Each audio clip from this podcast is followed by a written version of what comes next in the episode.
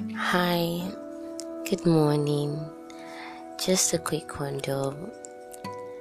I saw uh, more like a WhatsApp shared message, and the content of that message said, "When you get to a point where you you, you know you can help yourself, trust God."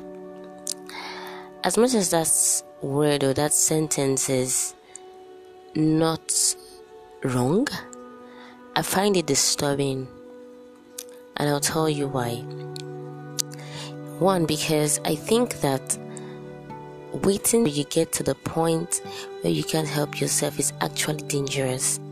The Bible never encouraged us to do that. It said we should trust God at all times. So please do not wait till you get to the point where you cannot help yourself again.